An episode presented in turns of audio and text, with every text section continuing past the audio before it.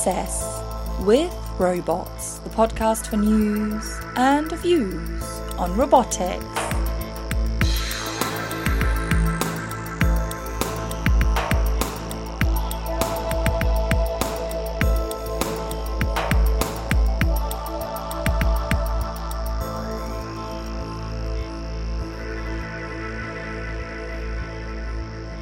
Hi, and welcome to the Robots Podcast.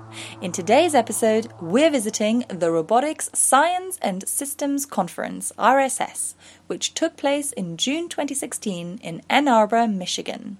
The RSS brings together researchers working on algorithmic or mathematical foundations of robotics, robotics applications, and analysis of robotic systems.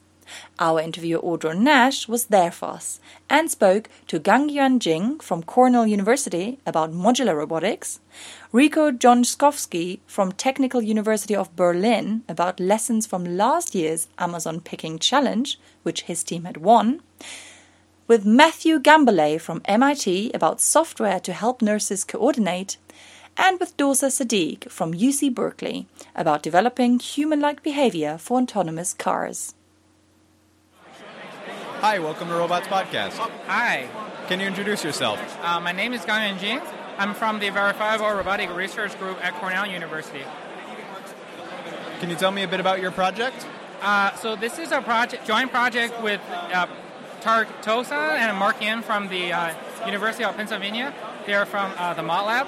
Uh, we're working on an end-to-end system for a user with less experience in robotics to control modular robots. What does it look like? Uh, so it has four components. Uh, the first, the first of it is a graphical user design interface that allow users to design uh, configurations and behaviors of modular robots. And once they design those interesting behaviors, we save those behavior online to our server so that they can be shared with other users and with ourselves. And we get all those designs from different users. And so, what are the pieces that they can design with? So each the unit is single modular robot unit that we had, which is a four degree down, four degree freedom boxes. So think about it, it's a box with three wheels on uh, three of the sides, and you can also bend in the center. Uh, essentially, there are four degree freedom for this box, and you can drive them like a car on the ground. They can attach each other through magnet in between, and with a bunch of them, you can essentially build a large structure. So, a snake like robot. From You can make snake, but you can make a lot of other structures. Right? You can make a car shape. You can even make it into a monster shape. Uh, What's a monster shape? well, so we made a centaur. It essentially have four legs and two hands. Uh, yeah, and uh, yeah, in the simulator we made a centaur. Yes. Okay, so back to the description of what you can do with this robot. So, it's for people that are less experienced. Right, right. Because uh, if you notice, the whole system really doesn't require you to know too much about robotics. Uh, You'll be able to use a computer with a mouse, and it's a graphic design tool. Uh, essentially, it looks like playing a game. You just uh, you start with a single module, you add more module on it, and you start to control each module with their join values, and then you can simulate the result and see if you like it or not. And you say, okay, if my robot doesn't move forward, that means I don't like this one. Let me start a new one until you come up with a design that you really like. Uh, you know, the robot can move forward, can do a flip if you want to. It's really up to you. Uh, what do you want to do your robot do, right? And after you're satisfied, save it, and then it's saving our server. And then you order the parts? Uh, or so what's the- what's the pipeline that you're thinking now? So the module, we have 24 module already in our lab. Once we have all those interesting behaviors, uh, we will try to kind of achieve them in the actual physics, physical models. Uh, we will get all those modules, look at your designs, and put them together, and you know make some cool video out of it. Um, so this is not really like you design something and place an order and we're going to ship to your. It- It's more just we really want to utilize the community thought and then give us some cool ideas, and so we can show uh, the robotic community that hey, the modular robot is cool. Look at all the design that's designed by everybody. You know, even if they don't work on robotics, they can still design something cool. Um, yeah, and eventually, hopefully, with enough motivation, there will be more people working on modular robots, and, and, and you know, at the end, everybody would have some modular robots. Thank you. No problem.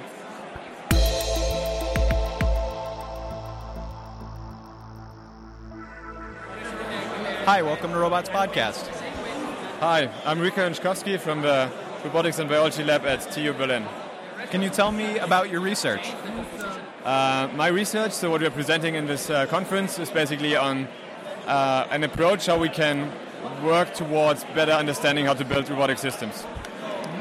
And so, what are you presenting exactly? So, uh, at last year's ICRA, we uh, took part in the Amazon Picking Challenge, and we actually won that challenge. So now we uh, wanted to uh, write about this this system that we built and actually extract something useful that is not just interesting for people working in that area, but uh, for building for how to build systems in, in general.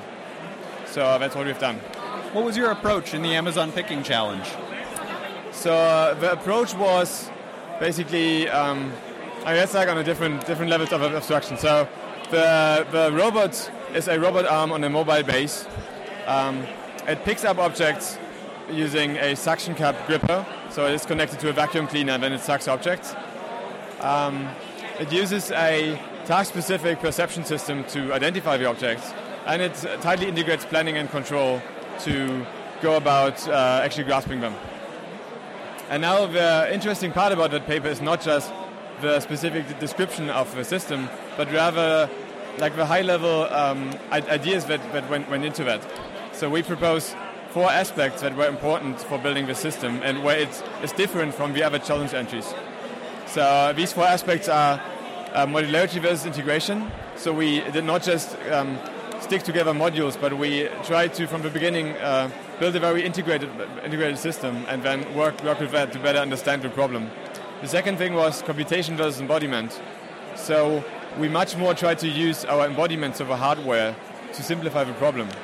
This is, for example, this uh, suction-based grasping mechanism, which makes perception and planning much easier, and the mobile base, which again actually uh, it actually um, removes the entire need for, for doing motion planning. The third thing is uh, planning versus feedback, and there again we did not use any motion planning. Instead, we used a lot of feedback. For example, we used a forced sensor at our at our hand, robot hand, to detect when it made contact with the object, so how it could grasp them. And the last thing is uh, generality versus assumptions. And this is basically saying that we did not try to use very generic methods, but where it was needed, we include assumptions about the task to better solve it and make it easier. And what kind of problems do you think your appro- will you apply your approach to? Well, I mean, the specific system is for the problem of the Amazon Picking Challenge. But what, what we hope is that our insights about how to build systems should be general applicable to better understanding how to build systems. In general? In general. Okay. What are some near-term applicate like future systems that you plan to apply your approach to? So what we're doing in our lab is um, different tasks that uh, that have to do with ma- manipulating objects. So just picking up stuff, putting it somewhere, but also uh, interacting with your environment and learning about it while you're interacting. For example, um, interacting with uh, kind of a shelf and, and, drawers and learning about how, how they work. And um, where we're basically using the same robots in a very si- similar architecture, and we try to uh, to leverage what we have learned in this challenge. And are you doing anything to form a community around this approach, or to spread this to other researchers? Well, that's essentially why we're here. So that's what was the proposal of the talk I was giving this morning, and also, um, yeah, why we're talking right now to, to different people. So we, we hope that this, this should really help people to write systems papers not just that does just uh, describe a task and a solution, but really try to understand why it works and which kind of approaches work for which kind of problems. Thank you. You're welcome.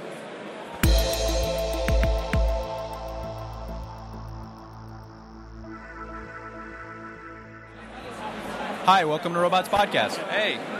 Can you introduce yourself? Yes, my name is Matthew Gombolay. I'm a fifth year PhD candidate at the Massachusetts Institute of Technology, and I'm working on service robots that can be intelligent teammates rather than simple drones to help in labor and delivery and other operations in hospitals. And tell me how they do that. One of the things that we find is that charge nurses are responsible for deciding which nurses will care for which patients, where those patients go, and how to act, sequence access to the operating room and all of the other facilities in the hospital. They do this actually very well. The computational complexity, basically how complicated is their job, surpasses that of an air traffic controller. And the way they're able to do this is to actually rely on their labor nurses. Who is this that you're saying? Oh, yes, the charge nurse. Charge nurse. Yes, charge nurse. Or in some cases, you should call them the resource nurse because they manage resources. Okay. The charge nurse relies on the labor nurses, those that are actually directly caring for the patients, to anticipate their needs and act with some autonomy. And so, if you want a robot to be able to help, you don't want them to be a simple mindless drone that has to be directly controlled. So, what we did was we developed an algorithm, which we call apprenticeship scheduling, that actually learns by watching the charge nurses make decisions and learns what you call a policy, a machine learning model that can predict what the charge nurse will do next.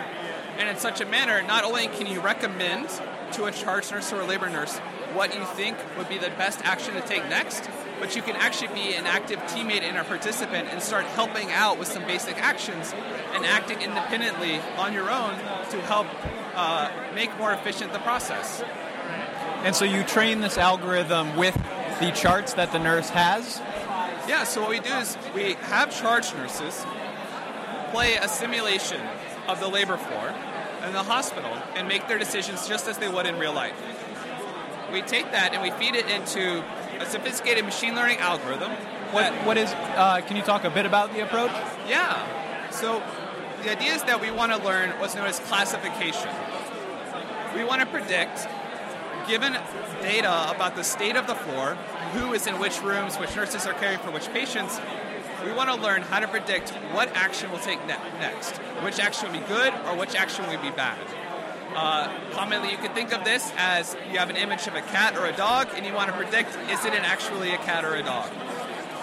And so we take this data of charge nurses that have made decisions in our simulation, and we compare at each moment in time the action they took and the set of actions they did not take, and learn a rule to be able to predict what action would be best to take at a new state on the labor floor. And we can put that on the robot, give it a computer vision system so it can read off the handwritten information off the whiteboard, a natural language processing subroutine so it can talk to the nurses and understand what they want.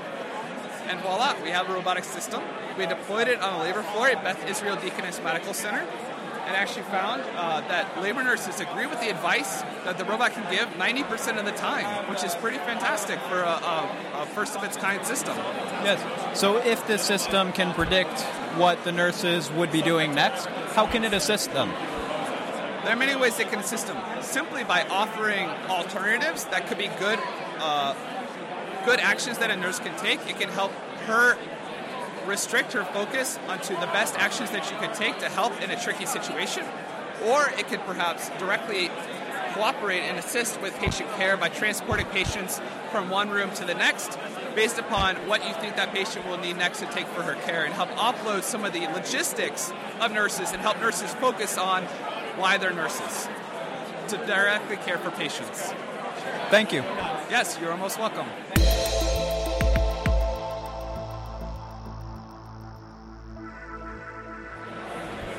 Hi, welcome to Robots Podcast. Hi, Can you introduce yourself? I'm Dorsa Sadigh from UC Berkeley. Can you tell me a bit about the research you're presenting? So today I was talking about planning for autonomous cars that leverage effects on human actions. So this is basically modeling human drivers and using these models and being being able to leverage effects on human drivers while we are driving. What behaviors of humans are you using in your models? So in our models, we are trying to use inverse reinforcement learning uh, to learn a reward function for the human. So for example, we, we know the fact that humans try to avoid collisions or stay within the road boundaries, and based on that, we learn a reward function for the human. And then using this reward function, we can plan for the autonomous car and try to affect the humans as well. So use the human use the human actions as part of our reward function. So, what applications would this have? So we've been looking at semi-autonomous driving and autonomous driving as one of the applications. So if you think about autonomous cars today, autonomous cars just assume that other vehicles are moving obstacles. But if you think about it, we have some sort of interaction between the vehicles. So we want to be able to inter- like look at this interaction, model this interaction, and use that. Uh, we can think of other types of applications as well: interaction with UAVs, human-robot interaction. But so far, it's been autonomous driving. Why this approach as opposed to using the structured nature of roads and just saying stay on the road? Why model the roads using this, these learned behaviors? Uh, so you're talking about the inverse reinforcement learning part of it, right? Um, so uh, first off, this gives us a formalism, a reward function that we can use later on in our optimization because later on we want to use the reward function and be able to affect humans. So it's not just modeling humans; it's more than more than that. It's trying to affect humans, make humans, for example, slow down. Like, for example, if I'm driving and my grandma is also driving on the next on the next road, I can cut in front of my grandma and make my grandma slow down. So I want to be able to do th- those type of behaviors, and for that, I need a reward function expressing humans' behavior. Got you. So could these models, could you use them in, in say, an accident? Or like if you're avoiding a stopped car and there's no way to avoid collision, so you drive off the side of the road where there's a grassy field? That's a great, actually, that's a great question.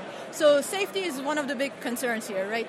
Uh, so so far we have been modeling safety as part of our features and as part of our reward function, but we are thinking about uh, adding that as a hard constraint later on, so we can actually definitely be safe uh, and prove that we can be safe in such scenarios. So far, our models are limited to data that we are gathering, and they're basically assuming normal driving. But we are definitely considering situations where humans are not necessarily rational and might act irrationally.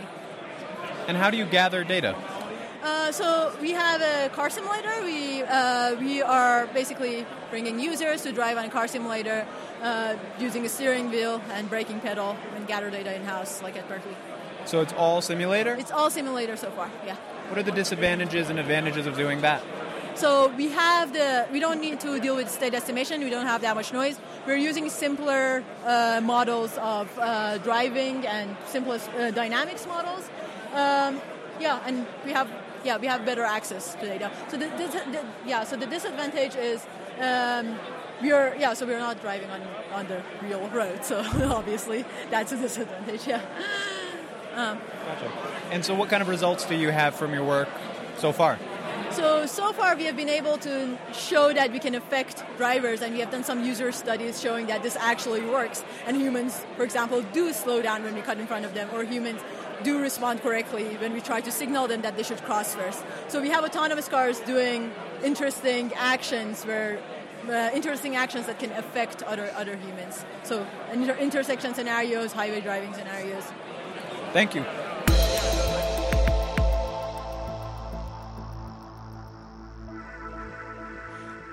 And that's it for today. If you're curious to find out more about this year's RSS or anything else that's hot in robotics, just visit our website at robohub.org.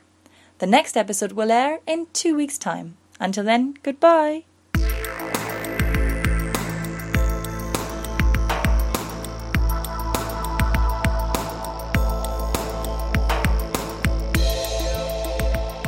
RSS with Robots, the podcast for news and views on robotics.